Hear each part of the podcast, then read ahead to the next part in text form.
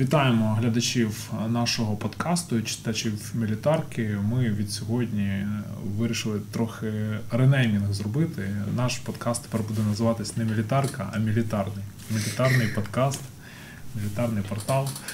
От. І... Рішучі реформи. Так. І е, традиційно ведучі учасники цього подкасту Тарас Чмут, Олександр Аргат. І сьогодні ми запросили ще нашого приятеля із дружнього побратимського, можна сказати, порталу е, Military Aviation UA Денис Томенчук. Привіт. Привіт. Дякую, Привіт. що прийшов. І е, як ми вже анонсували е, в наших соцмережах, ми хочемо сьогодні поговорити про майбутнє наших повітряних сил. Причому майбутнє як виходить із е, документів повітряних сил, не таке вже і віддалене. Тобто ми хочемо поговорити про тендер на новий е, бойовий е, літак для наших пілотів, і який, згідно з документів повітряних сил, ніби вже має відбутися геть скоро. так? Ніби. А, ніби так. Там йдуть дати 2021, до якого залишилося кілька тижнів, 2022 рік. Так що сьогодні трохи спробуємо розібратися. Ну, Для початку традиційно давайте окреслимо ситуацію, з якої ми виходимо. Що зараз взагалі з собою являє українська тактична авіація? От По типажах. У нас е, є багато да. родів ще. Так, та, давайте будемо брати саме тактичну авіацію, бойову. Так, навіть як ми бачимо на кадрі, та винищуючі у нас є саме Су-27 різних модифікацій, різних серій, різних років випуску, не молодші 90 90 або, можливо, і 91 рік. А яка також, серія? 35-та серія? Ну, чесно, ну, боюся помилитися в серіях. Так. Є також винищувачі Міг-29, том, е, різних років, знову ж таки, версії 9.13, це найновіша е, версія, яка на той момент була на розпад Союзу, яка на території України знаходилася. Також експлуатується і українська е, версія модернізації МО1, так ми знаємо. Щодо бомбардувальників, то це єдиний тип Су-24М, також є розвідувальна модифікація Су-24МР і штурмовики Су-25, в тому числі українські модифікації Су-25М1. Це основні типи практично бойових е, літаків, які на збройні повітряних сил. Ну, в принципі, хто хоч більш-менше так так, це, ну, це дуже зрозуміло, просто коротко. так, з чого ми виходимо. І а, взагалі зараз яка тенденція у світі? Чи є цей поділ на типи літаків відповідно там до ролі? Там штурмовик, винищувач, бомбардувальник? Ну, Чи йде тенденція поділ... до уніфікації? Тенденція йде до уніфікації. Але поділ залишається ну, в тих країнах, ну, потужних країнах, які мають можливість е, фінансово експлуатувати різні типи літаків. Та? Тобто, е, наприклад, у США так в них іде і тенденція до уніфікації F-35 багатофункціональних, в той же час там лишаються е, продавочники А-10, штурмовики. Так? А от в інших країнах, в яких немає можливості мати різні типи літаків, то ми ж беремо е, Польща, сусідні країни, європейські, всі, всі практично уніфіковані, багатофункціональні винищувачі, які здатні працювати по воді, повітрю і наземних цілях. Тобто це шлях до з якоїсь дешевлення експлуатації? Ну, Сучасні е, технологічні і технічні рішення вони дозволяють на одному літаку реалізувати потенціал раніше декількох типів літальних апаратів. Е, умовно розвідувальне корисне навантаження, яке несе радянський Су-24МР, зараз можна вмістити там, наприклад, в два підвісних контейнери, які будуть менші, легші, е, точніші, стійкіші, е, працювати в режимі реального часу і працювати умовно там з будь-яким сучасним винищувачем. Це якщо так спростити. І не треба мати окремий тип літа... Е, літаків-розвідників, mm-hmm. коли будь-який винищувач при потребі може під під нього можна підвісити ці контейнери, і він буде виконувати функцію розвідувального або е, для нанесення ударів по наземних цілях. Плюс ну, не тільки самий тип, а ціла структура, ескадриля окрема, та, яка в окремій ну, конкретній бригаді, ескадрилі, розвідувальна, одна Ну, Ми єдина можемо Україна. називати нас е, Та, ні, маю на увазі, своїми іменами, Е, не повітряні сили. Тут навіть не сенс не назви, так, а просто є одна бригада, в якій одна ескадрилля. Сьома бригада так Ну, сьома, так, так, одна в Україні просто так. мається на увазі. А хоч е, ну, по логіці в сучасних країнах, та, це кожна бригада може мати винищувач та підвісти розвідувальний блок і все, має розвідник. Ну, І це, не треба утримувати цю ескадрилю. Це ми так плавно підводимо до розуміння того, чого, якщо буде і буде відбуватися тендер, то він буде відбуватися на один тип літака, скоріше за все, і сучасний бойовий літак це просто як конструктор, який залежно там під потреби, під задачі переформульовується, чи він працює по морських цілях, там чи по повітряних, чи працює як штурмовик. Ну, якщо вже заговорили про частини, які у нас є, то у нас фактично виходить і є оцей поділ, що бригада вона має якусь свою а, більш не територіальну прив'язку, а саме по функції. Так? Тобто, якщо ми говоримо там про Старокостянтинів, це у нас там бомбардувальники, Бомбардувальники, розвідники, так. Якщо Миколаїв, то це Кульбакіно штурмовики, Озерне, Миргород це важкі винищувачі Су-27, Васильків, Луцьк і Франківськ винищувачі Міг-29. Але це ж не значить, що вони базуються тільки там. Е, З 2014 року літаки перебувають на чергуванні на різних аеродромах, в залежності від потреб. Е, Якийсь період досить активно стояли в Дніпрі. Я не знаю, чи ще є. Є. Ще Тільки є, там так? якісь роботи щодо реконструкції аеропорта, Мгм. тому можливо скоро їх там виселять. Та, Ну, Мелітополь, Мелітополь, так, Чугуєв так, так, само, Одеса. Канатово під Кропивницьком Е, вже Так, відновили там ніби. також аеропорт. Так, Да, взагалі трошки за ці роки підлатали старі литовища військові, які раніше не експлуатувалися, і інфраструктурою трохи стало краще. А, тобто, можна взагалі, Денис, на нас в суд не подадуть, якщо там про якісь цифри по літаках Це ж відкрито, говорити. та. Та, відкрито, да? Ми, ми ж рахуємо кількість е, не, не на основі документів чи якихось секретних даних, По а з публічної, типу, з публічної інформації, з фото. Ну, Але все-таки ж давайте ви озвучите цифри. Так, ну, щодо кількості, ну, звісно, ми повинні брати, мабуть, 91 рік, 2014 і, мабуть, зараз. Так? Ну от зараз Е, давай. та. Не будемо в цей довгий історію. 90-х це дуже погано, це ну, сенсу Так, згадувати. режимі Су-27 наскільки? Ну, за- рахується близько 30 бортів, міг Це 29, можливо, літаючих, 40. боєздатних чи це Е, всього? Це от е, ця цифра, це цей підсумок, який з 14-го по цей час там появлялися їхні фото, і ну, підсумку Були в повітрі. були так? в повітрі, десь були зафіксовані. Але це дуже умовне число, тому що, наприклад, борт, який був відновлений там в 2014-2015 році, він вже е, відремонтований і там з іншим бортовим номером. Ну, тобто складно порахувати. Крім того, е, час від часу ну, виходить з ладу техніка, там, ресурси і так далі. Тобто дуже, дуже умовна цифра, там, ну, рахується 30 Ну окей, бортів. е, Су-27 30, міг 29. Ну, Мабуть, десь 40 вже був. До 40, Тобто у нас 70 40. винищувачів, так, грубо кажучи. Ну, дуже-дуже приблизно десь так. Окей. Плюс Це нам просто цікаво для порівняння, Для коли дуже ми по країнах будемо так. далі йти наших сусідів Східної Європи, просто розуміти масштаби. Е, Бомбардувальників Е, Су-24 Там десь е, близько 10 і розвідників десь, мабуть, така сама кількість. і штурмовиків. Штурмовиків за деякими підрахунками 20-25. Мгм. Тому що якщо беремо Су-25, то їх фізично у нас багато немає. Тому може все Тут ще важливо уточнити, що ця кількість не означає, що літаки боєздатні. Ну так. Тобто літак, який літає, не означає, що він здатен виконувати своє завдання. Потенційно він може тільки літати. В нього може не працювати, наприклад, РЛС. Ми цього не Ну, бачимо, приціл. ми цього не знаємо, або приціл. Та. І це означає, що він просто може виконувати демонстраційні дії, або, Або використовується для підготовки для Да, тренувальних да, польотів. Да, як навчальний для практичного відпрацювання чогось, але не як е, бойовий літак. Тобто цю кількість потрібно ще там поділити, щоб визначити реальна кількість там боєготових літаків, наприклад. Ну, ми ці всі тези якось трохи озвучували, коли у нас був подкаст про 5 запитань, да, де ми говорили про авіацію.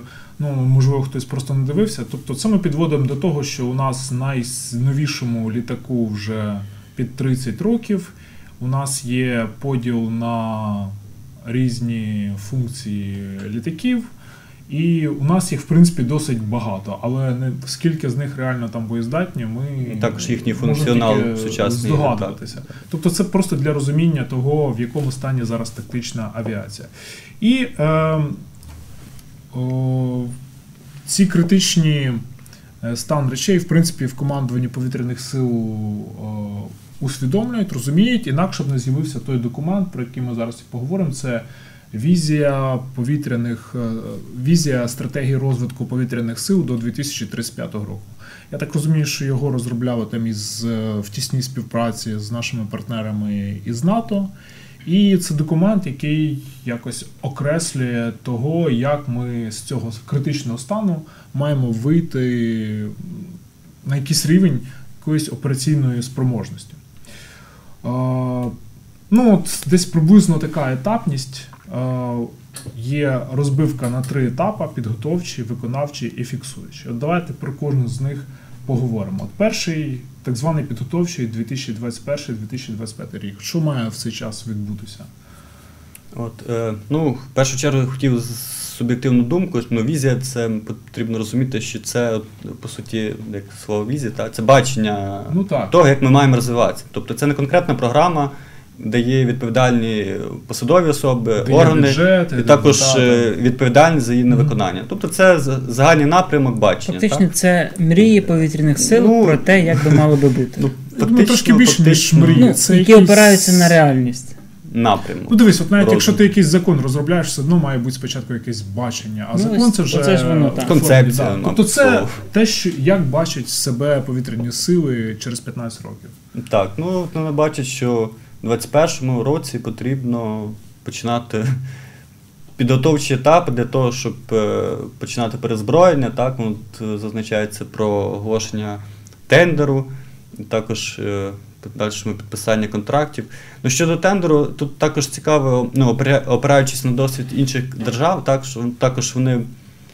Бувають різних видів. Наприклад, якщо на прикладі Фінляндії, так що ми бачили, що в них ну, такі безпосередньо по суті змагання різних виробників, і в подальшому Фінляндія буде вибирати з різних виробників.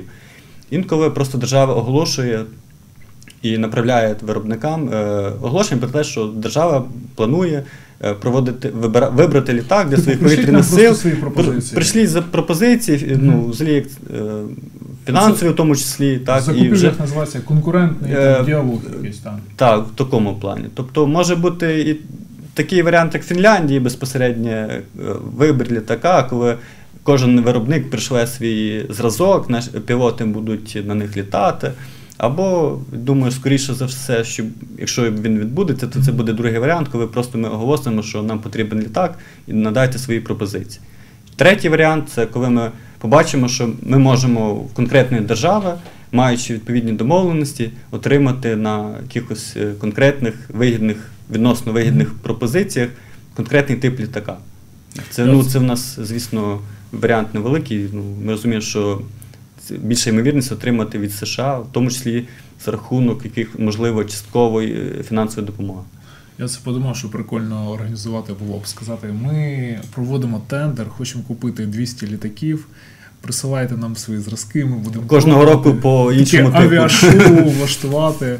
Ну, ми можемо так років три протриматися. Кожного року новий тип літака. Не підійшов ніякий, працюйте краще. Окей. Е, Добре, і ну на цьому етапі має відбутися вже закупівля, якщо ми проведемо тендер, визначимо переможцю, закупівля в якоїсь обмеженої партії, так? Так, мова йшла про, ну, наприклад, одну ескадрилью, яка буде фактично дослідною. Е, Ми щось подібне, як зараз з турецькими байракталами. Е, Ми їх там шість літаків, три наземних станції, і ми зараз, незважаючи на проходження курсу підготовки в Туреччини, зараз ми освоїмо їх експлуатацію, перевіряємо їх в різних умовах, на різних полігонах, з різними там різним навантаженням для різних завдань, дивимося, як це все може працювати, і випрацьовуємо якусь тактику застосування для наших умов. Тобто, так просто навіть якби у нас була можливість одразу купити там 50 е, літаків, воно так не працює. Так? Спочатку Ну, якийсь для досвід. України наразі так, тому що нам треба перейти повністю від радянських. е, Літаків радянського озброєння, радянської системи обслуговування, підготовки тактики застосування, в тому числі, до повністю нової, яку нам ще треба вивчити, потім переосмислити, а потім адаптувати під українські реалії. Добре, тоді, щоб не зациклюватись далі на цих наступних етапах, просто скажу, що планується потім до 30-го року кожного року поставки там по 8-12 літаків. Це виходить, якщо 5 років. Це мінімально дуже оптимістичні цифри. Да, Якщо навіть мінімально по 8, це виходить ще плюс 40 літаків. І в цей час виводити застарілі літаки з експлуатації, і в планах повітряних сил України дві авіаційні бригади. Це Десь воно так і співпадало, десь 48, ну, 50 по 20, десь, да? по, скадри, ну, залежно від тої організаційно штатної структури, або 8 чи 12, відповідно, одна бригада, ну, 24, дві бригади 48. Ну, десь воно це, це практично та кількість, яка там в Польщі, коли ми закупили в 2003 А Є якась інсайдерська інформація, які з бригад це може бути, або де вони можуть бути? Чесно, ну такої я не чув, тому що навіть не, не йде мова про якісь Я ж правильно розумію, що дві авіаційні бригади це означає, що частина літаків будуть розкидані по інших аеродромах роззосередження.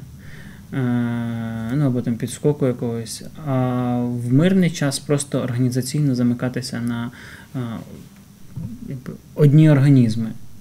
Тобто ми не будемо плодити окремі ескадрилі, там у нас зараз бригади, окремі ескадрилі, а Ні, ми ну, На мою думку, це буде місцях. дві бригади з постійним місцем базування, так, але якщо на той період у нас ще буде конфлікт на Сході, угу. так, то відповідно чергові сили, хоча в принципі, логічно, що чергові сили вони повинні ну, покривати всю територію України. Тобто, можливо, такий варіант, що чергові сили будуть чергувати там ну, в різних ділянках України поза межами своїх базових аеродромів. Mm-hmm. Ну, там, умовно кажучи, якщо у нас буде постійна бригада в Франківську, Василькові, так, mm-hmm. то чергування може бути в Одесі, в Мелітополі, десь mm-hmm. в Ми, ну, Чугуєві. От. Тому що ми, ну, очевидно, ми не зможемо років 10 отримати там, 100 літаків, щоб ми забезпечили всі всі 6 чи 7 бригад тактичної авіації повністю по штату. Ну і до 35-го року планується так зване набуття операційних спроможностей, так? тобто повністю завершити переозброєння, і ми вже ніби зможемо повністю їх застосовувати для потреб Збройних сил України. Тобто, виходить, що це такий навіть за нинішніх умовах коли все швидко розвивається техніка. Цілих 15 років для того, щоб перейти на ті літаки, якими зараз вже володіють багато країн. Для України такий от амбітний план. Ну і ще у візії згадуються два типи літаків конкретних: це F-16 у версії Block 7072 і Gripen JAS 39 у версії і Drip F. Ну, це мається на увазі або одинарний, або Spark. А, Чому такий вибір, е, як ви думаєте, саме в нинішніх умовах повітряні сили? Вони чомусь вказали ці два типи літаків. В принципі, можна було взагалі ніякі не вказувати. Так, ну, на мою думку, це очевидно, що найбільш поширені на ринку типи літаків, так? І е, країни-виробники, з якими Україна теоретично, яких вона може теоретично придбати їх та потім експлуатувати. Звісно, що ми не можемо розглядати придбання, ну, на мою думку, там JF-17 в Пакистані, оскільки там ну, невідомо, які відносини будуть з Пакистаном, плюс питання російських двигунів на цих літаках. Угу. Але плюс, чому не озвучили, наприклад, французькі Рафалі? Адже Франція нам е, продає вже ну, Хіба що для Нацгвардії закуплять. Ні, можливо, ну, сам Борисович домовиться. Без жартів. Е, ну, ну це ж теж е, фактично реальний сценарій, оскільки, якщо ми говоримо про комерційний комерційний підхід, оскільки в нас є вже дві е, угоди крупні так. на військові, які ми реалізуємо: 55 вертольотів, 20 катерів. Можливо, не надто дорогі. Ну, там як. Е, Якщо подивитися зараз, ну, Франція та експлуатує е, Індія і ще десь Алжир та чи Єгипет. Десь в Африці Єгипет, ще. Тобто... Об'єднані Арабські Емірати, можливо, ні. Десь там. Саудовська Аравія. Да, да, да. Ну, тобто, тобто Перської 16 оце завершили поставку. 15, да. здається. Там 15 і нової версії. Так, там ж, так. Ну, якби по кількості, ну, кількість країн, то якби невелика кількість. Але більше, ніж в Грі. По кількості, ну так. От. Ну, Гріпен теж не дуже поширені, якби. Так. Ну, такий новий, скажімо так, новий продукт на ринку, який ще не дуже пішов купівлі. Але наскільки він новий? Йому вже понад 20 років. Плюс там в 16-му.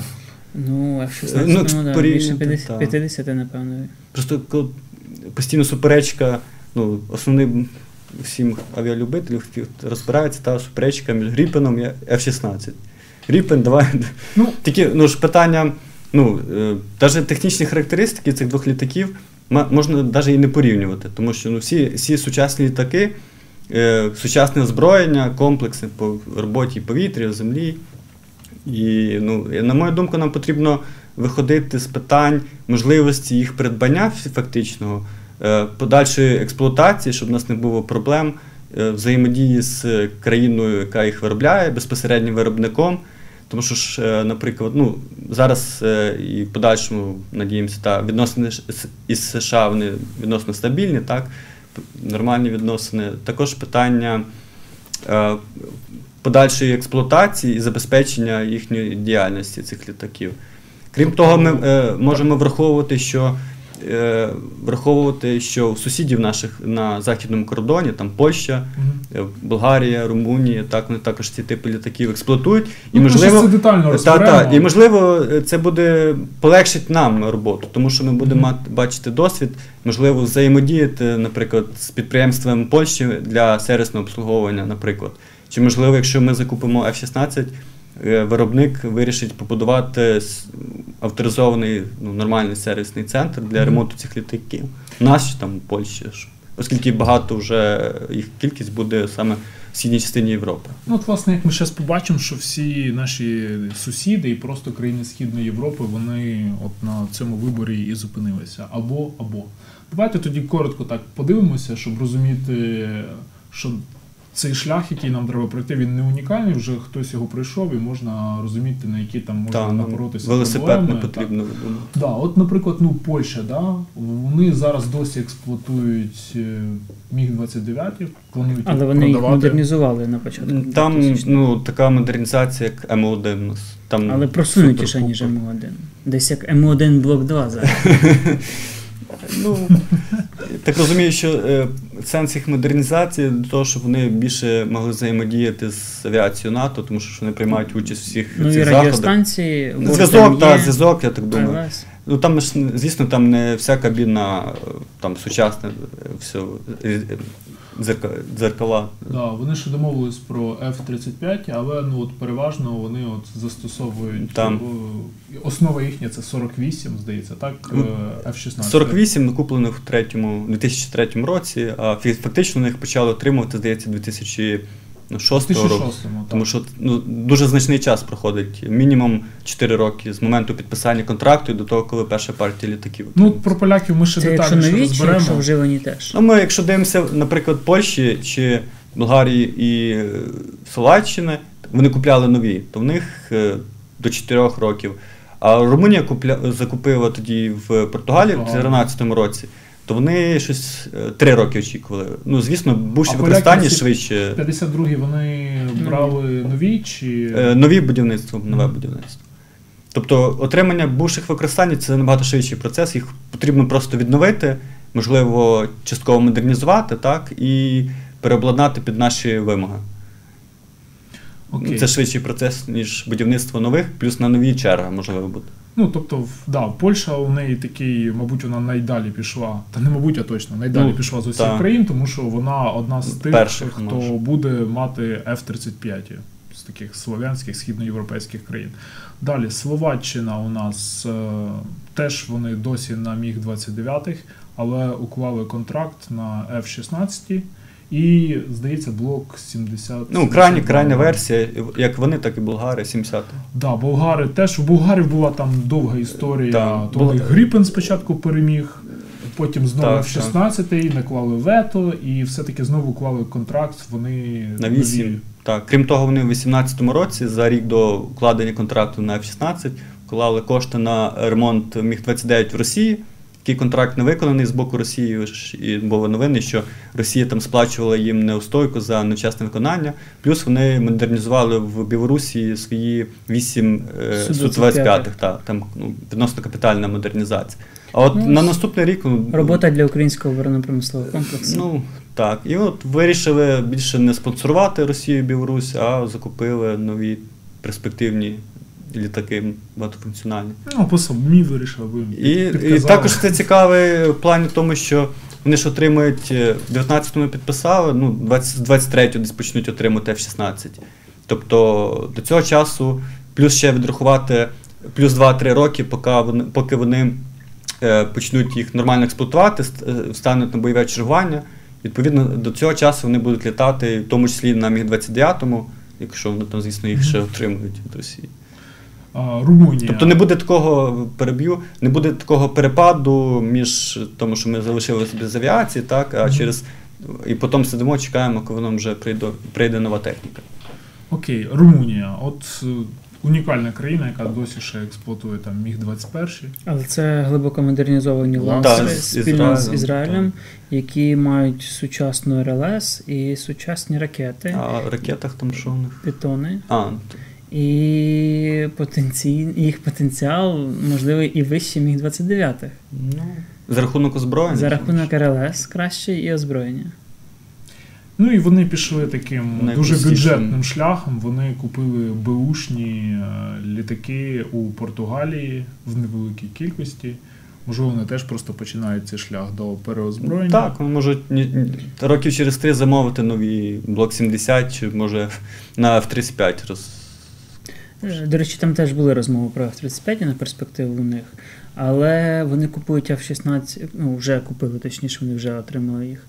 Е, Версії АБ, це перші перші. літаки 80 х блок 15. Так, 15-20. е, Але там. МЛУ Так, вони модернізовані були, і я до чого веду, що навіть старі літаки F-16 е, є купа реалізованих програм модернізації, їх там обмежених, середніх, глибоких, які з старого літака там 83-го року випуску е, дають на виході досить сучасну машину, яка може користуватися найсучаснішим озброєнням, яке є в того ж самого Блок 70.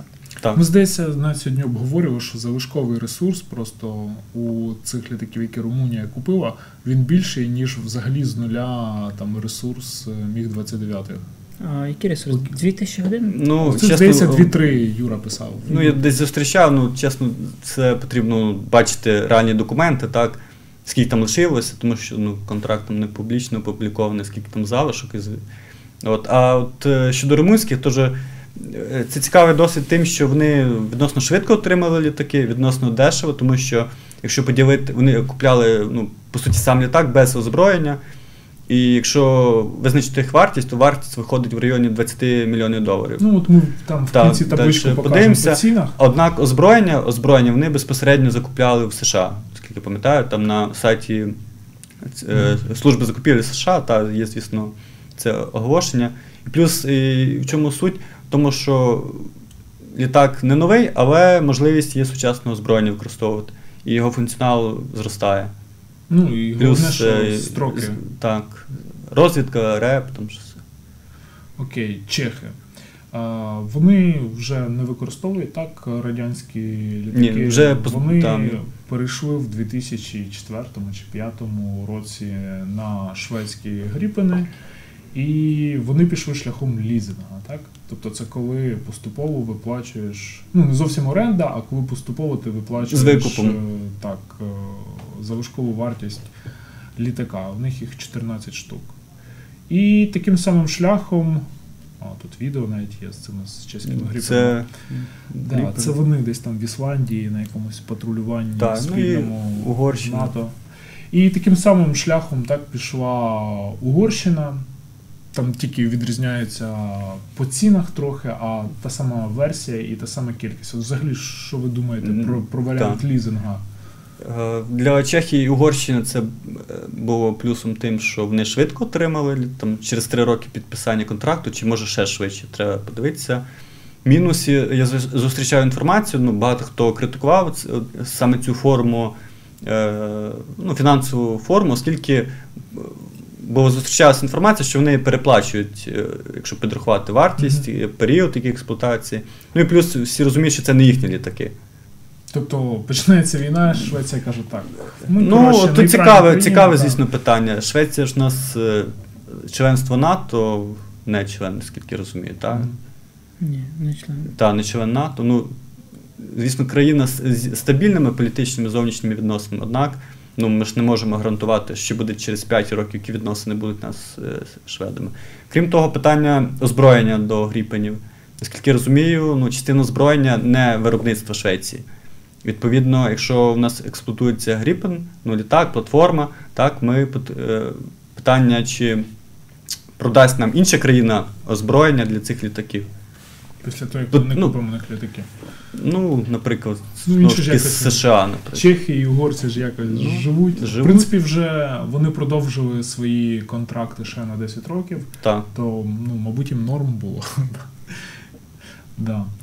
А, окей, так, це Угорщина, яка теж літає на Міг-29 і теж переходить на Гріпени. Ну і от я таку зробив табличку. Можливо, я тут помилився в якихось цифрах. Я попробував що зробити? Е, взяти загальну суму контракту, поділити на кількість літаків. Зрозуміло, що це не ціна саме за літак, бо там ще е, озброєння, обслуговування там. Але просто виходимо на якусь цифру, що можна да, порівнювати. До так. речі, І виходить, що угорці в своєму лізингу вони от якось найбільше програли. У них вийшов один гріпен за 20 років, 21 їм 180 мільйонів доларів обходиться. А найдешевше румуни, звісно ж, які за от 19 мільйонів. Фактично, навіть менше, ніж 20 мільйонів за борт обійшлося їхні F-16. Ну, різниця фактично там скільки. Якщо от до речі, з іншим F-16 порівнювати, то там в 6 разів. То, е, то, що потрібно враховувати, що, наприклад, Болгарія вони, в них комплексний контракт з озброєнням був, так? Мгм. а в Румунії с- самі ну, практично тільки літаки. І також питання, чи купляла там Угорщина безпосередньо озброєння разом, е, чи входить в контракт. Ну, А щодо самої вартості, то цікавий момент от по Болгарії, тому що були новини про вартість контракту там 1,2 мільярда доларів. Так? Які, цікавий момент, що Болгарія одразу оплатила всю суму, тобто там не було поділ на, там, на 5-10 років. Ну, деякі ЗМІ місцеві повідомляють, що це було пов'язано з тим, що в них відсутня так звана кредитна історія перед США. Мгм. От. А потім ще також цікава була новина, що там уряд США виділив е, виробнику цих літаків 512 мільйонів доларів на саме безпосереднє будівництво літ- блок 70, 70 для Болгарії. Тобто можемо порахувати вартість чистого літака. 500 поділити на 8. Не заставляй мене зараз. Ну, це математика, там, я думаю, 60 з обрахують. Ну, от, чиста вартість. Е, А ще мене тут е, здивувала, ну як здивувала, привернула увагу цифра. Дивись, F-35, які, е, контрактна вартість одного літака для Польщі, вона виходить співставна е, навіть менша, ніж е, контрактна вартість останнього найновішого F-16 блок 70-72 для Болгарії. Цікавий момент. Ну, не знаю, з чим це, Це, мабуть, як воно. завдяки тому, що якісь партнерські такі вже довгі Ну, стосунки і купа інших факторів. F-35 він падає в ціні. Якщо порівнювати там вартості, які навіть американці озвучують. По-друге, в болгарській угоді там, окрім літаків, є ще купа всяких бонусів. Ну, як бонусів, додаткових умов. А що думаєш? Та, до речі, F-35 до немає? речі, F-35 переб'ю може не по бути. F-35 вони ж поляки озброєння не брали. Тому, що, тому що в них озброєння вони- вже є, озброєння підходить до F-16 Block однакове для F-16, тому вони Так, зекономили. тобто вони вже те, що є, будуть використовувати на нових літаках, а озброєння Нам це так мало не буде, коротше. Нам так не буде. Ну, Ну, хоча хіба б що нар 250. Під F-16 Да. приєднаємо. Е, Ясно. Зрозуміло. Добре, тепер я пропоную е, детальніше що розібрати шлях Польщі, тому що от вони його вже повністю пройшли. Так, е, це країна, яка купувала нові F-16, пройшла весь цикл переходу, і от уже можемо тепер розбирати там поетапно. Тобто вони кілька років вели переговори так, на початку нульових. І теж навіть до домовленості вийшли не одразу, підписали контракт вони в 2003 році. І там одразу був пакет контрактів. Да? Так, поставку декілька літаків, контрактів, дуже комплексний офсети навіть там у них були Так. передбачені. От. А, Денис, який от ну не знаю, там проблеми чи нюанси. От ваш портал там і перекладні статті публікував, і вивчав це питання взагалі, як перезброїлись. Що тут можна розповісти? Ну, основ, основні е, етапи це укладення контракту. Е, всі розуміємо, що якщо е, закуповується новий літак, так потрібно почекати там років, декілька років, поки, поки він фізично ну, його побудують. Також є можливо черга на його будівництво. Відповідно, за цей час очікування е, ну, держава не, не зупиняється, та, яка його закупляє, так, оскільки за цей час відбувається навчання персоналу, розбудова інфраструктури, щоб потім е, е, приймати ці літаки. Що ж до Польщі, то після того, як вони підписали контракт, відповідно від умови передбачають навчання персоналу в США.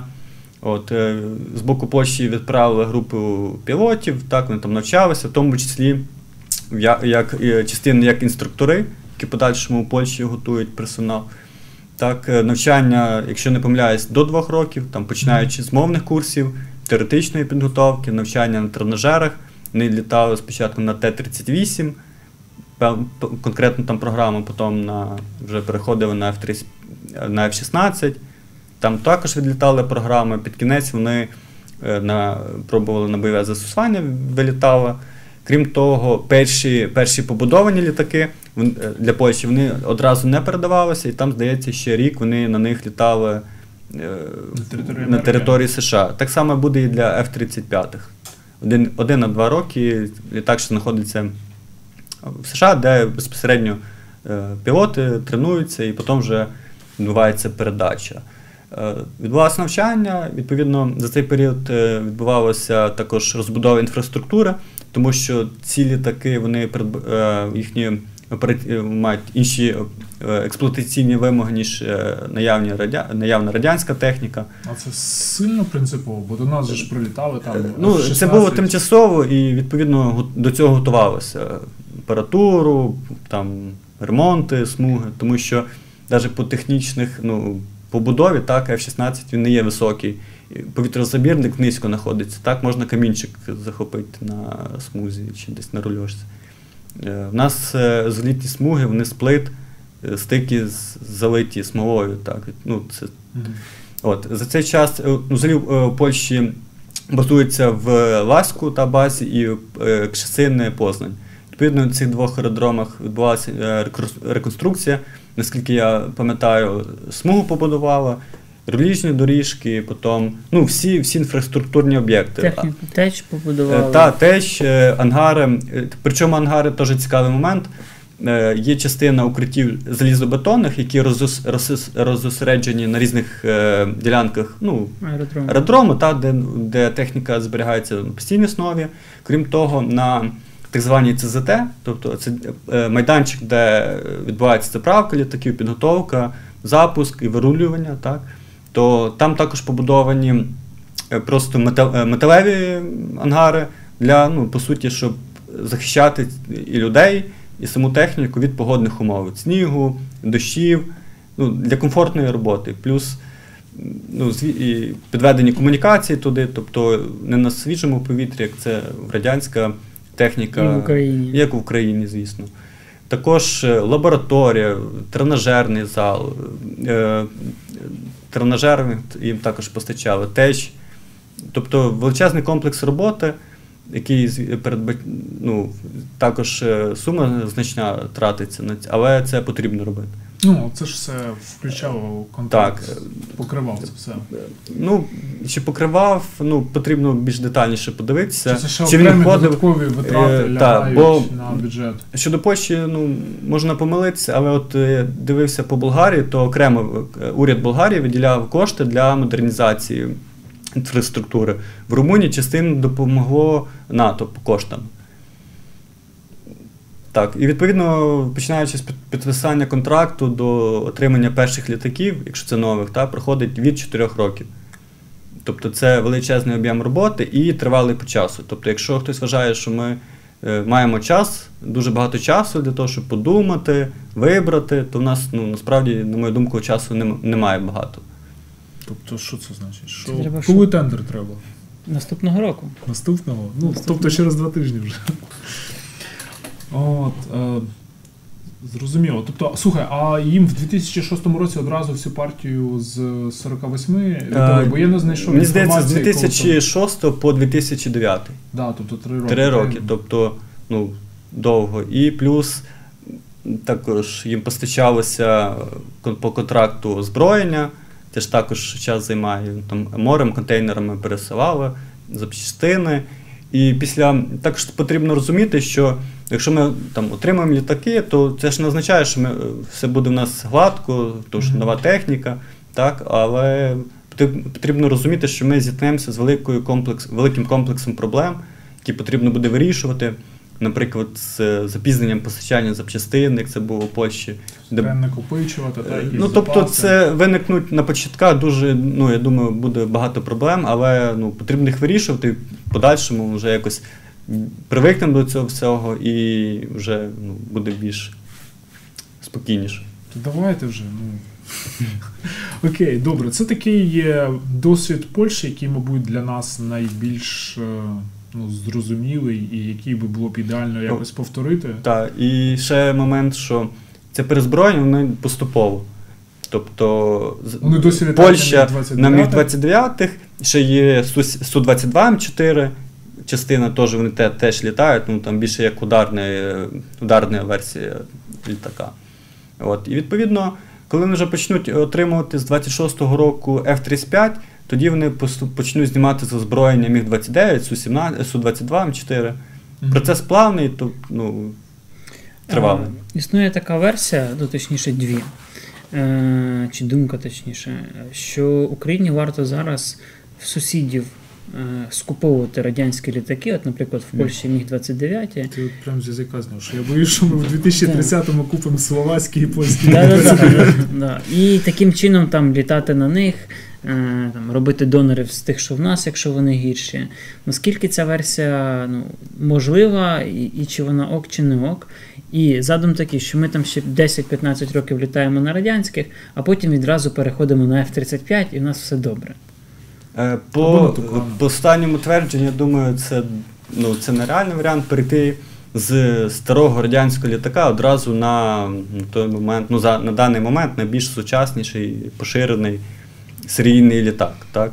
П'ятого покоління. П'ятого покоління. Там ж інша культура обслуговування, експлуатації, використання його, ну, сучасне все ж. І, на мою думку, не потягнемо такий е, перехід сильний. Тобто От. має відбутися якийсь плавний перехід з Е, радянської техніки на, на якусь мою просту собі- західну, а потім на якусь складну західну. Як Так. поляки з Міг-29 на F-16, з F-16 Ну, на мою думку, на суб'єктивну думку, ну, в нашому варіанті, в тому числі враховуючи наші економічні можливості, так, ми, ну, хтось там пише, що дійсно це F-35 потрібно брати. Ну, на мою думку, це Unreal для нас. І все, що нас, нам реально, і, також питання, чи це реально, так, почати з ескадрилі, в тому числі бувших використання F-16. Е, певний час е, їх експлуатувати на базі там однієї з бригад, одній якійсь бригаді, так? Е, потім закупля, закуповувати вже нову техніку, можливо, блок 70. Чи можливо через 10 років, якщо у нас економіка зросте, так вже закуповувати винищувач п'ятого покоління. Тобто, в нашому випадку, я думаю, потрібно поступово з- найпростішого до складнішого. А що ви думаєте по такій темі, як е, на чому вчитися? Чи можливо взагалі нам почати з того, щоб купити якийсь навчальний літак спочатку, щоб опановувати цю західну Ну, е, культуру на них спершу? ламати дешеві навчальні літаки перед тим, як ламати дорогі бойові літаки. Ну, це, це думка. Ну, розумієте, ми можемо е, там, в 21-му, лі- 22-му році там, придбати е, якийсь е, навчальний ну, М346, так? Італійський. Італійський, так? Ну, 5 років на них літати і куди ці знання передавати, так? Ну, якось воно потрібно, щоб ми навчалися, так? І мали присісти в інший літак і використовувати ці навички. Тому що якщо з М345 присядемо знову в Су-27, ну, Ні, ну то звісно ж це не варіант. Добре, це шлях Польщі, який передбачає просто пряму закупку у виробника за кордоном, і, і в принципі з цього витікає певна залежність. Так? А от є країна інша, яка пішла принципово іншим шляхом локалізації. Це Бразилія, яка з Швецією змогла домовитись про те, що гріпени вони в них купують, але паралельно розгортають в себе там на ембраєрі їхнє виробництво. І от в них така схема, що вони загалом а, купують, це виходить скільки? 36. 36 літаків, з них 13 просто купують у Швеції, 8 це якесь крупновузлове складання з шведських е, комплектів у Бразилії, і 15 вже в себе повністю будують. Це ну, одна, мабуть, з перших е, думок, заперечень з тих людей, які думають, що у нас потужне авіабудування. У Антонова там пиляться просто кілька проєктів е, винищувачів і просто не дають якісь там непатріотична влада Так. реалізувати з цим проектом. Питання просте: чи можливий такий шлях для України? Локалізація якогось виробництва? Це, звісно, мрія для багатьох, так, щоб в Україні щось е, ну, збиралося сучасне і для нас, щоб люди працювали. Однак, на мою, ну, чисто на мою суб'єктивну думку, е, в цих умовах, які є зараз, і, ну, очевидно, будуть років наступних 5, ну, це нам не світить. Ну а чому Тому ми не що- можемо якісь елементи фюзеляжу робити, наприклад? Де? Ну, На Антонові. На Антонові. Ну, сумнівно. Тому що ну, немає гарантії, що ця, вся ця техніка, е, технології не попадуть десь в Китай, в Росію, А, ну, Іран. Пакистан. Ну, Ну, інші- же ж не питання технічної ну, спроможності Тобто, виходить. Ну, на мою думку, немає технічних спроможностей і ну, довіри країни-виробника до, до наших Довіру підприємств. треба завойовувати поступово, там, я не знаю.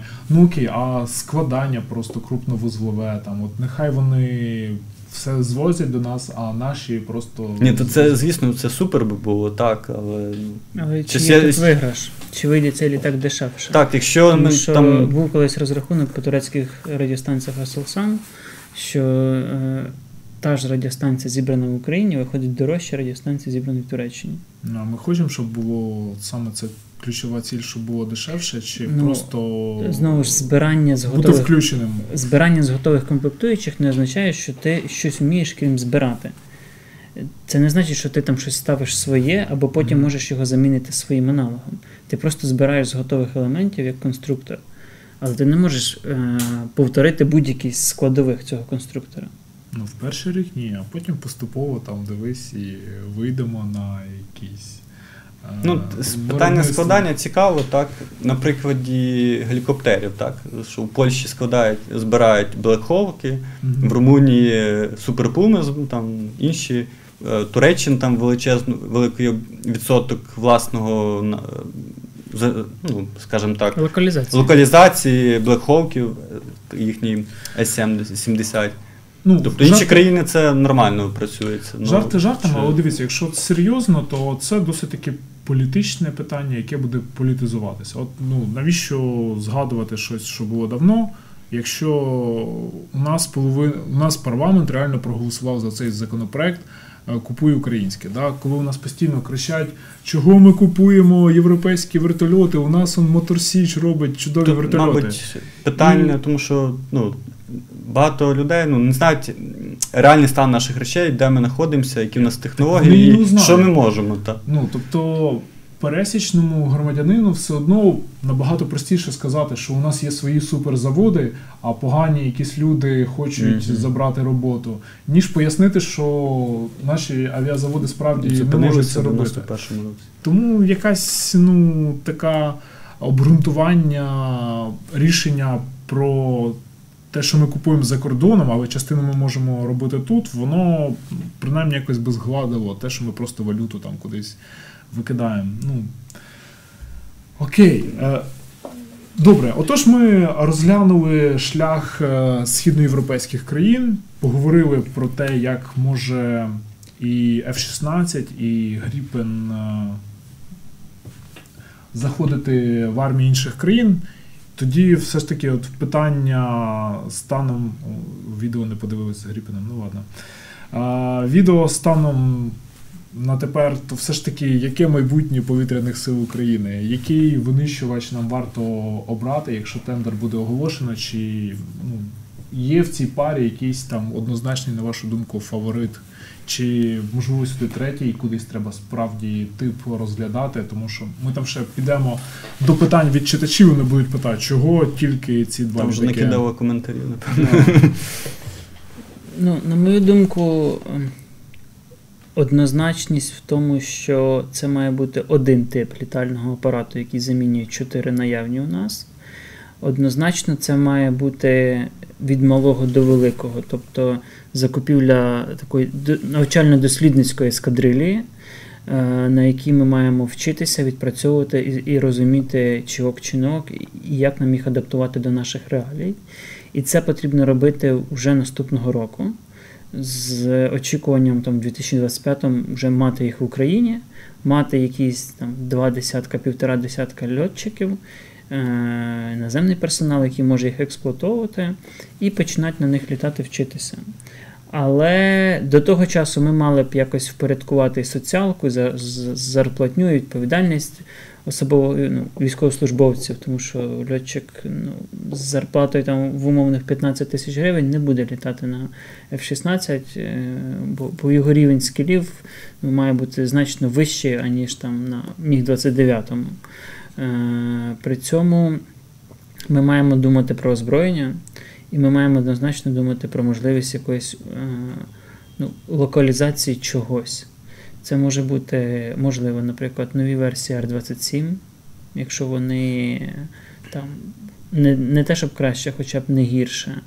Е, можливо, якісь інші Це озброєння. Там прям будемо робити там. Е, ну, а чому ні? Ну, тобто, тут, тут треба шукати точки дотику, тому що е, однозначно ми свій літак не зробимо, але долучитися до його процесу Мгм. ну, чимсь ну, було би добре. Ізраїль, як приклад, ставить на е, американські літаки свої ракети, в тому числі, і своє озброєння. Ну, в принципі, та варіант озброєння. Ну, а своє щодо, маємо. щодо типажу, то мені здається, треба все-таки виходити від США, але розглядати і інші можливі типажі, і вже конкретно знаючи розцінки, знаючи характеристики, можливі умови, виходити з, е, з, ну, з тих рішень, які будуть. Ну, взагалі- найоптимальніші для нас, тому що у нас не міфічний ворог, як в Польщі. Бо від Росії до Польщі ще треба трохи пройти і дійти, і, і навряд чи там війна завтра буде. У нас є він конкретно визначений з конкретними літаками, з конкретною протяжністю повітряного простору, е- як над морем, так і від там, Чернігова до, до Луганська, до потім Азовського моря, Кримського, Азовського Кримського узбережжя. І це теж певні відстані, які ми маємо перекривати. І, і ми не можемо мати багато маленьких літачків, наприклад. У нас, в принципі, будь-яких літаків не буде багато. Е, Тобто тут, тут багато питань, на які треба давати відповіді, і, і це точно мають бути виважені відповіді, а не так, як з корветами, коли е, в кінці року треба витратити невикористані кошти з дозу, і ми за три тижні до Нового року підписуємо угоду на чотири корвети. А як ви вважаєте, ці літаки вони здатні? Бо ми так говорили, ніби відірвано трошки від е, контексту. А ці а для нас контекст головний це війна з Росією. Саме цими літаками можна протистояти е, російським військово-космічним силам? На мою думку, так, при наявності підготовленого особового складу, е, наявності сучасного озброєння і розуміння тактики застосування цієї техніки, її слабких і сильних сторін. Будь-який літак можна збити завжди, е, але будь-який літак може збити інший літак. Денис? Ну, повністю під- підтримую, погоджуюся з тим, що сказав Тарас, дійсно. Ми повинні виходити з критерію багатофункціональності, можливості його фізично отримати, взаємини з, країни, з країною виробником, Мгм. і з- виходячи з цих принципів, вибирати тип літака. Ну, якщо йти по принципу десь взяти бушні для дослідної експлуатації там одної ескадрилі, то я навіть не знаю, чи можна в наявності десь знайти грібани в такому стані, ну, Ну, з- з складу Швеції хіба ж. якщо вони Так. якщо не помиляюся, ж е, чехам чи, угорщ, чи угорщини вони ж отримали зі нові чи зі складу чи Швеції. Е, Шведи замінюють, якщо Свої, не та, помиляюсь. та, зараз. замінюють, то що там один розбився, був, вони замінюють їх. А Вони на змінюють їх чи версію. модернізують. Ні, ні, міняють на, на нову версію. От е, крайній контракт вони частково моде- е, там ну, модернізація була невелика, так, і плюс Вони ще постачали там, як називається, мобільний пункт обслуговування, також. Ну, тобто окремими контрактами ще ну, відбуваються якісь доповнення, розширення. Це все.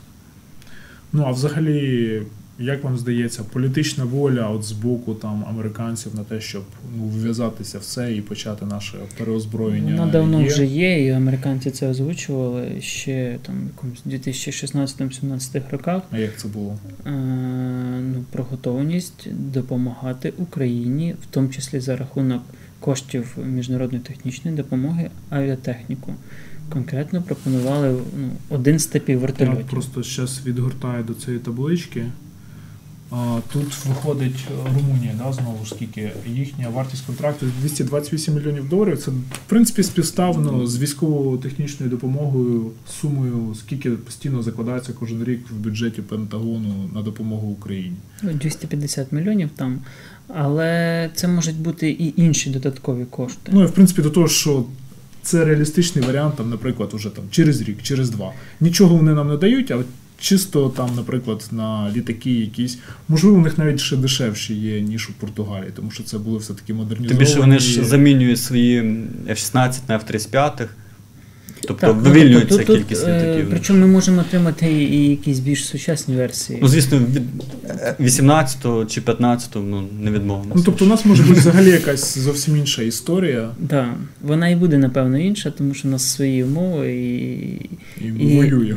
Так, і це велика перевага. Е, Україна єдина країна, яка може на практиці перевірити, хоч завтра, е, наскільки вразливий е, там остання версія F-16 проти російського ребу на Донбасі. Банально застосувавши його там. Це цікавенько. І це цікаво для США, тому що на Донбасі Росія зосередила значну кількість сучасних засобів радіотехнічної розвідки, боротьби. На кордоні знаходяться зенітно-ракетні підрозділи, які перекривають частину території Ордло. Є Крим, де є і С-400, і панцирі, є кораблі Чорноморського флоту. Тобто тут великий. Е, Великий дослідний майданчик, де ми можемо так. перевіряти, наскільки їхні лі- літаки вразливі до російських систем протидії. А може взагалі якимось гібридним шляхом піти, наприклад, взяти і дати дозвіл на а, тимчасове перебування тут якогось крила а, американських повітряних сил, а наші просто будуть вчитися По по цьому питанню, ну, сумніший варіант, варіант е, розвитку наш, це коли у нас не залишиться бойова авіація, та ми будемо просити країни НАТО проводити е, повітряні поліцейські місії, так як це в країнах Балтії, так? Мгм. Коли нас будуть чергувати румуни, поляки, канадці, американці, французи, оці, так як в країнах Але Балтії. можливо, це е, ну якби Зараз так. ну це звичайно неприємно усвідомлювати, Так. що ви така. Бідна і, і, і якась ну недалека країна, яка втратила там великий потенціал і не може себе захистити. Але з іншого боку, навряд чи в Росії з'явиться бажання атакувати Україну, коли там британські, американські, канадські і, наприклад, португальські, потім іспанські літаки е, розташовані в Одесі, е, в Дніпрі і в Василькові. Ну, так. Окей. А, то ну не знаю. У мене таке враження, що ви все-таки більше якось підводите до того, що, Ну, мабуть, таке F-16 наша майже Ну, безальтернативна особисто На початок. що. Ну, особисто я прихильник F-18. Е, Але Але це Ну просто ми в тому стані, що Ну, будь-що прорад- практично будемо тішитися ну, це, це будь-чому. зрозуміло, так. Навіть Супер Токану в якійсь мірі. До речі, там- незаслужено не До речі, там десь е, Туркменіс... е, там, Туркменістан, так, Так. вони десь вже пере- Два літака. перелітають, десь на даний момент, здається, у Португалії зупинку. Да, Якраз це виникла саме. думка, чи часом через територію України вони не будуть здійснювати переліт. Було б класно. Вони своїм ходом пе- пе- Та, та, та, перелітають. через океан два борта летить. О, Це цікавий виклик. Супер Тукана. Окремий подкаст треба буде записати про Супер Тукану, тому що ну, є, є запит на цей контент. Добре, тепер давайте трохи про питання від наших читачів. А, З Твіттера там майже, здається, не було питань, є з Фейсбука і з Телеграму. Так, е, Йосиф Швейк питає, чому тільки ці варіанти. Е, ну, ми це обговорювали, так? Ну, суті, чому так. тільки ці варіанти, якщо так коротко? Тому що це клас легких е, легких винищувачів. Один двигун, е, менша вартість е, години льотної експлуатації. І вони, ну якщо F-16, вони активно поширені, і Так. країни нашого Ринок запчастин великий. Да, ринок запчастин великий, країни нашого рівня, умовно, Польща, Румунія, ну нам ще до їхнього рівня треба дорости, але умовно нашого рівня, вони обирають саме такий варіант. Тобто З іншого боку, гроші. гріпени, тому що колись це питання піднімалося. Є приклад Бразилії, тобто можлива локалізація. Е, Їх багато не купують, а це означає, що шведи були б зацікавлені в додатковому продажі свого товару. Причому нам треба ж не 36 літаків, як купила Бразилія, а нам треба ну, якби більше перспективі. Мгм. Плюс е, ще одна країна, яка отримує тип, це означає, що стабільна поставка запчастин, комплектуючих, Навчання. сервісна підтримка. Так. Так, так, так. Це е, стабільний дохід валюти від України шведам там протягом найближчих 20-30 років. Окей, далі. Так, а що ми будемо робити з тими літаками, Ну, значить, які будемо. Е, Як ми вже казали, це процес дуже тривалий, так. Ну, початку закупівлі до завершення закупівлі, е, стання цих літаків на озброєння, ну, там, скажімо, 8 років пройде. 4, 4 на отримання, ще плюс 2 на їх освоєння. Так. І відповідно цей процес буде е, поступовий, ну якщо, звісно, ми надіємося, буде. І відповідно, коли ми вже отримаємо е, штатні там, ескадрилі, ну, нов- нов- нових літаків, так, і потім відповідно вже будуть зніматися з експлуатації ці наявні радянсь, радянські літаки. Відповідно, на той момент їх дуже сумніваюся, що будь-яка країна захоче в 2030 році куп- купувати, купляти Су-25 чи Су-27, ну, там, Хіба в музей? ну, музеї там. колекцію. В знаєш, США, в. США полюбляють радянську Наскільки колекцію. виправдано зараз в Україні проводити модернізацію е, радянських літаків? Е, модерн- Щодо модернізації, можливо, є сенс е, в- тому, щоб підтримувати в справному технічному стані з невеличким вкладенням коштів для того, щоб вони прослужили до того, як прийде заміна. Це робити. Величе... е, Кидати величезні кошти. е, Ну, ми зробимо, наприклад, на міг 29 скляну кабіну, наприклад, співпраці з Ізраїлем, так? А ну, яке озброєння в нього буде? Те саме. А сенс нам в дорогому міг 29 в старому, якщо він буде використовувати старі ракети, чи буде е, працювати по землі нарами чи звичайними авіабомбами.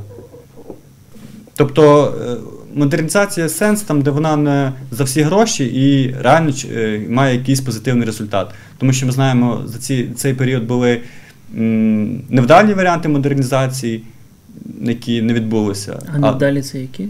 Ну, наприклад, е, е, модернізація Л-39М Одеського авіазаводу. Там е, суть у тому, що е, вбудований бортовий тренажерний комплекс, який імітує ну, політ на Міг-29, якщо дуже так е, грубо сказати. Ну, у підсумку, наскільки мені- відомо, зробили всього тільки два цих літаки, і більше їх ну, цю модернізацію не проводять.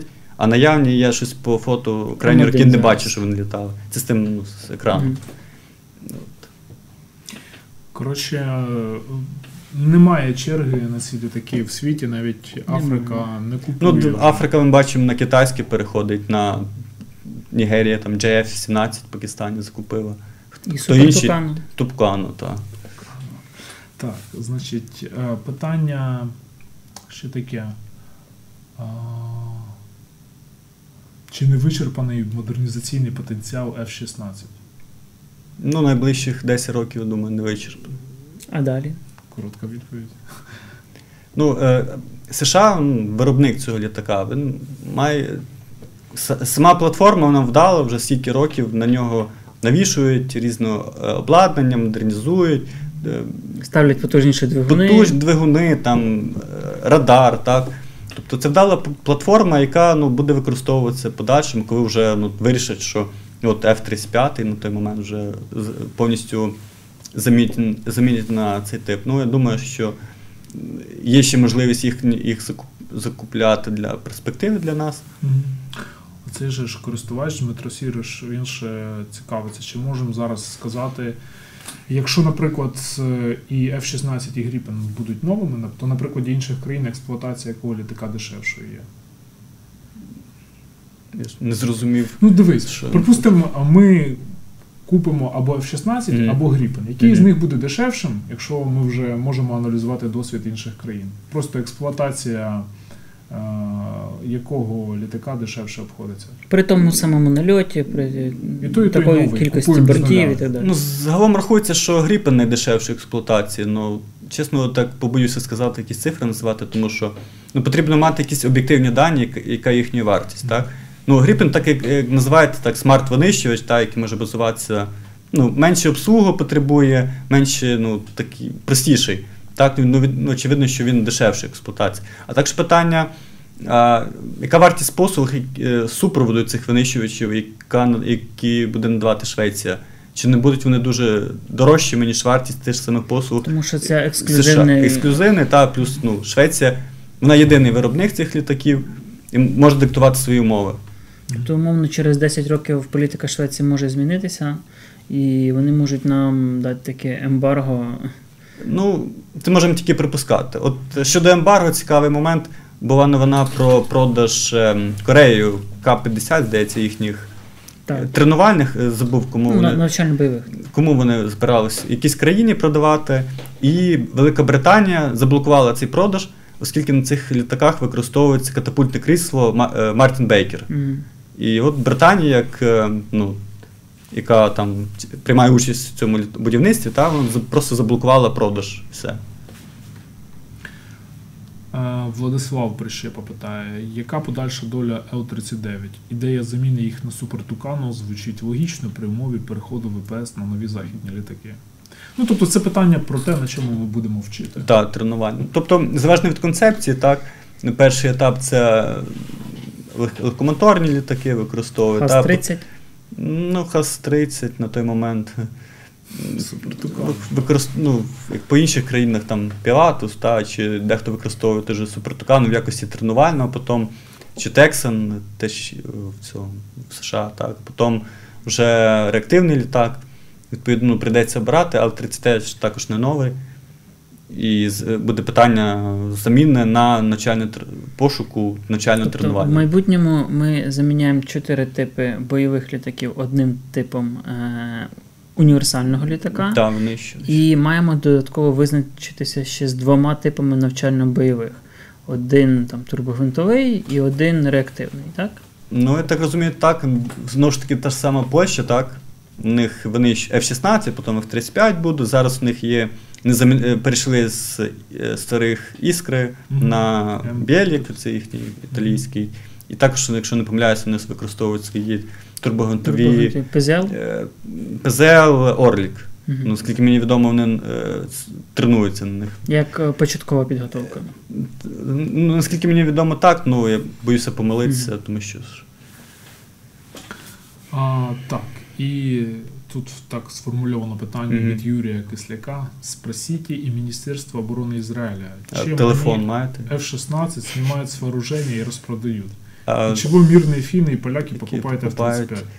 То я відповів на це запитання. Вони не продають е, нову ту наявну той варіант F-16 сучасний, який в них є, а вони продають, продав, ну, скільки вже продали, та чи такі збираються продати ці приватні канадські е, фірмі самі свої перші версії F-16, які вони там отримали 80, е, вісім- з 80-х років.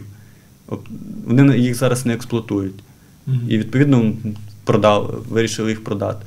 А щодо мирних фінів, поляків, ну, зараз ми бачимо на прикладі ну, практично всіх країн Європи, особливо східної частини, кожна держава зброюється. Угорщина, Поля... е, Польща, так. е, Окрім Молдови. Крім Молдови, так. Чи ми можемо ще побачимо, як вони закуплять е, F-35, так. тобто всі країни переходять на нове озброєння, тому що дбають про свою безпеку. Можливо, подивилися на досвід України 2014 року, яка не дбала про свою безпеку, ну і вирішили, скажімо так, захиститися.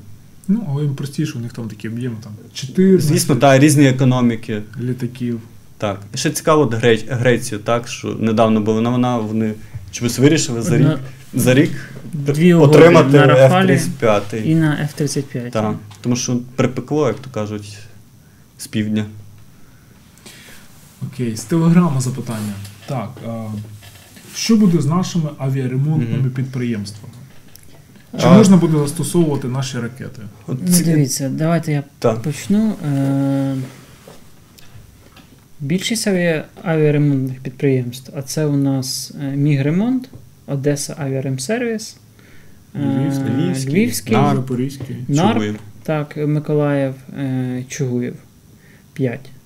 Е, ну, Більшість з них або перепрофілюються на інші види робіт, або, Або зникне. І це такі реалії. Е, Скоріш за все, одне з підприємств було би добре перепрофілювати під виконання якогось рівня ремонту е, отого єдиного типу літальних апаратів. Але одного нам вистачить. Але одного нам вистачить. Е, Це ну, нам не треба ремонтувати там по 50 літаків в рік. Це там до десятки, напевно, буде. Якісь регламентні роботи. Знову ще ж, питання, що дозволить виробник, е, які звичайно, послуги. Тому що який об'єм виробник Так. дозволить у проводити. поляків, мені здається, там ну, вони не можуть капітальний чи середній ремонт. Там дуже поточний. щось і дуже таке дрібне і фарбування, там ну, немає такого потужного мож... можливості ремонту, тому що ну, офіційний виробник ну, такої можливості не дає. Щодо наших підприємств, то, наприклад, у нас два, два заводи ремонтують Л-39. Тобто, скільки потрібно ремонтувати Л-39, щоб ці заводи вижили. Тобто, ну, же не можемо е, повітряні сили там 200 лі- Л-39 просто поставити, щоб на них літали, щоб завод просто працював. Тобто, Тобто це природні- повітряних сил е, в пріоритеті своєї діяльності виходить від е, потреб авіаремонтних заводів. Е, знову ж, е, уже це неодноразово озвучувалось, що е, ніщо не заважає цим заводам переходити на обслуговування, наприклад, західної е, пасажирської техніки. Там 410, наскільки там в них відкрита частина. Ну, там приватна компанія це робить, але так, е, будь-яке з цих авіаремонтних підприємств при бажанні могло би отримати якісь рівні там сертифікації для обслуговування Боїнгів, Ейрбасів, Ембраєрів, можливо, і обслуговувати ці цивільні літаки, заробляючи кошти. Так. Але це ж потребує серйозного вкладення зусиль і в першу чергу бажання самих підприємств. Та, тому А підприємства чекають, що прийде держава з міг 29 м заплатить купу грошей, отримає сирий кривий літак, як ми завжди звикли, і на цьому добре. крім того, у технічному стані ці заводи вони не найкращому. Там одне фото бачу з Львова, там де в цеху ну, лужі від води. Ну не знаю, що це яке це саме приміщення на підприємстві. Ну, ну видно, що воно не в найкращому стані було. Крім того, от ще момент, е, наші авіаремонтні заводи вони були заточені ну, під радянську техніку, в тому числі яка в нас експлуатується, і виконання зовнішніх контрактів замовниками, там, особливо країни Азії, Африки. Однак ну, в світі кількість радянської техніки постійно зменшується. Ну і відповідно у них і зовнішніх контрактів скоро не, не залишиться. Що стосується озброєння, то ну, частково ми вже говорили, що це було б добре, але знову ж безглуздо намагатися ліпити там ФАБ 250 на F-35. Ну так, на, нам, от, крім самого літака, дуже болюче питання озброєння сучасного. Тому що нам не потрібен сучасний літак, ну як ти вже казав, тому що його функціонал ну, не зросте. От е, цікаво було спостерігати за конфліктом в Карабаху, так? Інколи повідомляли новини про те, що вони використовували свої Су-25 з модернізованими авіабомбами з лазерним наведенням. І наведення забезпечили безпілотники. Ну, можливо, так, повідомлялося, що наведення е, здійснювали безпілотники. Ну, і це, я так розумію, звісно, це розробка спільно, мабуть, з Туреччиною. Тобто, навіть оце великий плюс, тому що в нас, на жаль, з 2014 року, по даний момент, як е, Су-25 використовували, там звичайні авіабомби, ну так вони зараз використовують. За цей момент я ну, не бачив, ніде не чув, щоб е, був якийсь прогрес ну, створити такий же самий е, варіант модернізації бомби. Той наявний проєкт, який ми кожного року могли бачити на виставках, так, БАУ-1, Каві та дрона. Ну, він, на жаль, тільки чомусь на виставках. На якому стані його випробування, чи він пройшов випробування, можливо, він пройшов випробування державні, але його не закуповують. Тобто, в плані зараз озброєння ну, якось прогресу, чесно кажучи, немає. Також ну, я не бачив, не чув, що появилися якісь бортові, е, сучасні бортові реп, у виді контейнерів, які б ну, хоч збільшили шанс для нашого Су-25 чи Міг-29 у разі там польотів на бойове застосування. Наступне запитання: у якого літака є найбільший можливий арсенал озброєння? Ну, мається на увазі, мабуть, з тих, кого ми розглядаємо на тендер. Ну, F-16. Напевно, я б сказав, що однаково. Е, Більшість сучасного озброєння Ракети повітря підходить- повітря вони однакові, Да. в того і в того. Е, АМ-9, Gripen, АМ-120. Так, так, дуже просто. А шведи там свої якісь ракети по роботі на землі, здається, там щось Так, роблять. вони можуть застосовувати своє власне озброєння, але знову ж, е, літак тут може США, як на мене. е, бути ну, недообладнаний, а ну, хай це буде дообладнаний, це некоректне слово, але хай буде дообладнаний під озброєння тої країни, яка хоче. Е, Якщо це сучасне озброєння, там ті самі стандарти, і умовно французькі ракети будуть літати з шведського літака, тому що стандарти можуть бути одні ті самі. Так. Е, ну, от, ізраїльські ракети літають з американських літаків. Е, ізраїльські ракети літають з румунських Міг-21. Так, далі. Так, А, що там хотів. Це має повністю перероблений літак. Так, чи буде збережено, Северин Вітвіцький питає, чи буде збережено принцип територіального розташування Мгм. авіабригад та їхньої уніфікації? Ну, Ну, уніфікація ж. Ну, те, що хіба що що не буде у В нас плані, е, в плані ні, е, тут, мабуть, думка така, що е, ну, чисто теоретично, там франківська бригада на F-16, ну тільки в них профіль винищувальний, а, наприклад, бригада в Миколаєві на F-16, Ну, можливо, а в них так. профіль для роботи по землі і по воді. Мгм, так. Можливо, в цьому є якийсь сенс, і як це реалізовано. Ну, Ну, ми не Е, знаємо. Наприклад, е, наприклад, е, ну, при Радянському Союзі, так, е, в кінці 80-х був е, Міг-29 був в винищуваних е, е, полках, і був проєкт е, винищувана б- бомбардувальна авіація, так, в Вознесенську полк був і в Марковештах. Так, Той, що приданий був Е, до Так, ну е, всі знаєте ці камуфльовані міг 29 і вони були заточені, ну, планувалися їх заточувати для роботи по землі. Але Ну, знову це радянська е, стара. Це ніяк не відображалось на фактичних характеристиках літака Ну, чи його озброєння, там нічого не по- Це не було. виходило з підготовки Підготовка, пілотів, так, ну, саме курс складу, підготовки. в тому, що вони більше годин відпрацьовували нанесення ударів по наземних цілях, аніж там повітряні бої, наприклад. Ну так, Хоча самі літаки були ті ж самі. ті самі. Чи є можливість самостійно створити. УБС, типу як 130 15 А чому? Ну, ми з Китаєм, на мою думку, ну, не будемо працювати, тому що це відсутня логіка. Працювати з Китаю, просити в США. Ну, це ж ці всі контракти, очевидно, заблокуються. І, і ще б не попасти під санкції. Як, наприклад, з турками. Ну а самі, ну що, не можуть створити ні. Як е, це? Є двигун, є а, Антонов, зробить планер. У БЛ все. 4, УБЛ 400, ну, я краще не буду називати, тому що прийде позов цивільний потім. Добре. Дискредитації. А, ну що, тоді будемо якось завершувати? Чи Да. лишилося щось е, несказане, те, що мало Є бути цей сказане? е, ліричні завершення, що Яке? вже Тарас сказав, що авіація тут дорого, радянська авіація дорого, натівська авіація ще дорожче, але за безпеку держави потрібно платити. Ну і всім керівникам держави, і всім українцям потрібно розуміти, що авіація це засіб стримування. Хоча вона зараз років 6 там безпосередньо не літає на бойове застосування, так, але е, якщо в нас буде сильна авіація, це буде, ну, в Росії буде менше бажання до нас сунутися. Відповідно, наші позиції і на міжнародній арені, І і, на в перегу- переговорному та, та, процесі будуть ростуть. впевненіші, оскільки завжди е, Тому що це ціна технологія, швидкість, буде потужність, ну, відповідно, сила. От, але основна думка яка? Що тендер треба У вже 2021 оголошувати. році І в принципі, от е, скажуть, що це дуже дорого, ми бідна країна, команду але мілітарну треба долучати до е, команди, яка буде проводити тендер, як цивільно-громадський контроль. ми можемо контролювати. Да. Але от стосовно грошей, от, От, там так. розрахунки такі, що в цінах 2020 року здається 300 мільярдів гривень. Це якщо там скільки, ну десь трохи більше 10 мільярдів е, доларів. Це повністю все переозброєння з усім.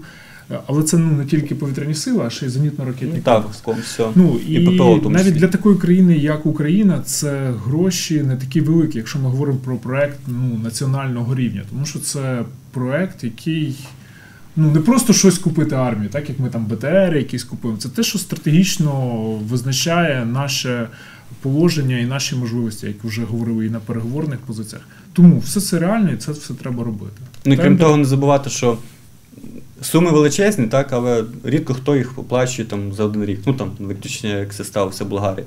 Ну тобто. Суми, звісно, всіх лякають, але потрібно розуміти, що це ми виплачуємо там на протязі 5-10 років.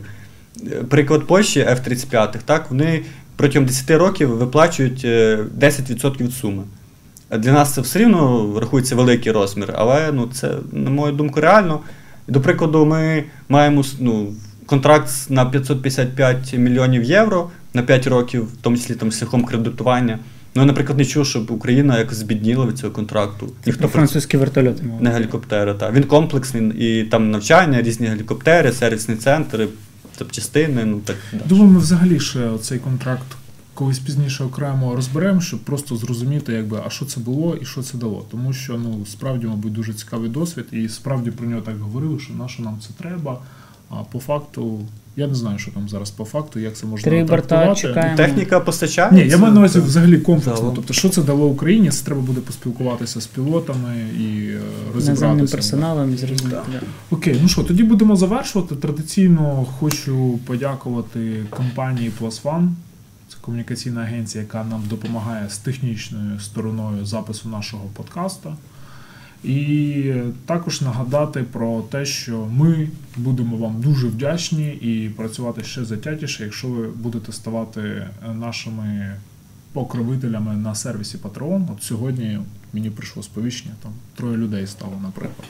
І це мотивує, надихає, навіть якщо ви обираєте, скажімо так, найменший пакет, все одно це означає, що те, що ми робимо комусь цікаво. І хочу сказати, що е, наші підписники на патроні нехай і на кілька годин, але раніше отримують доступ до нашого подкасту.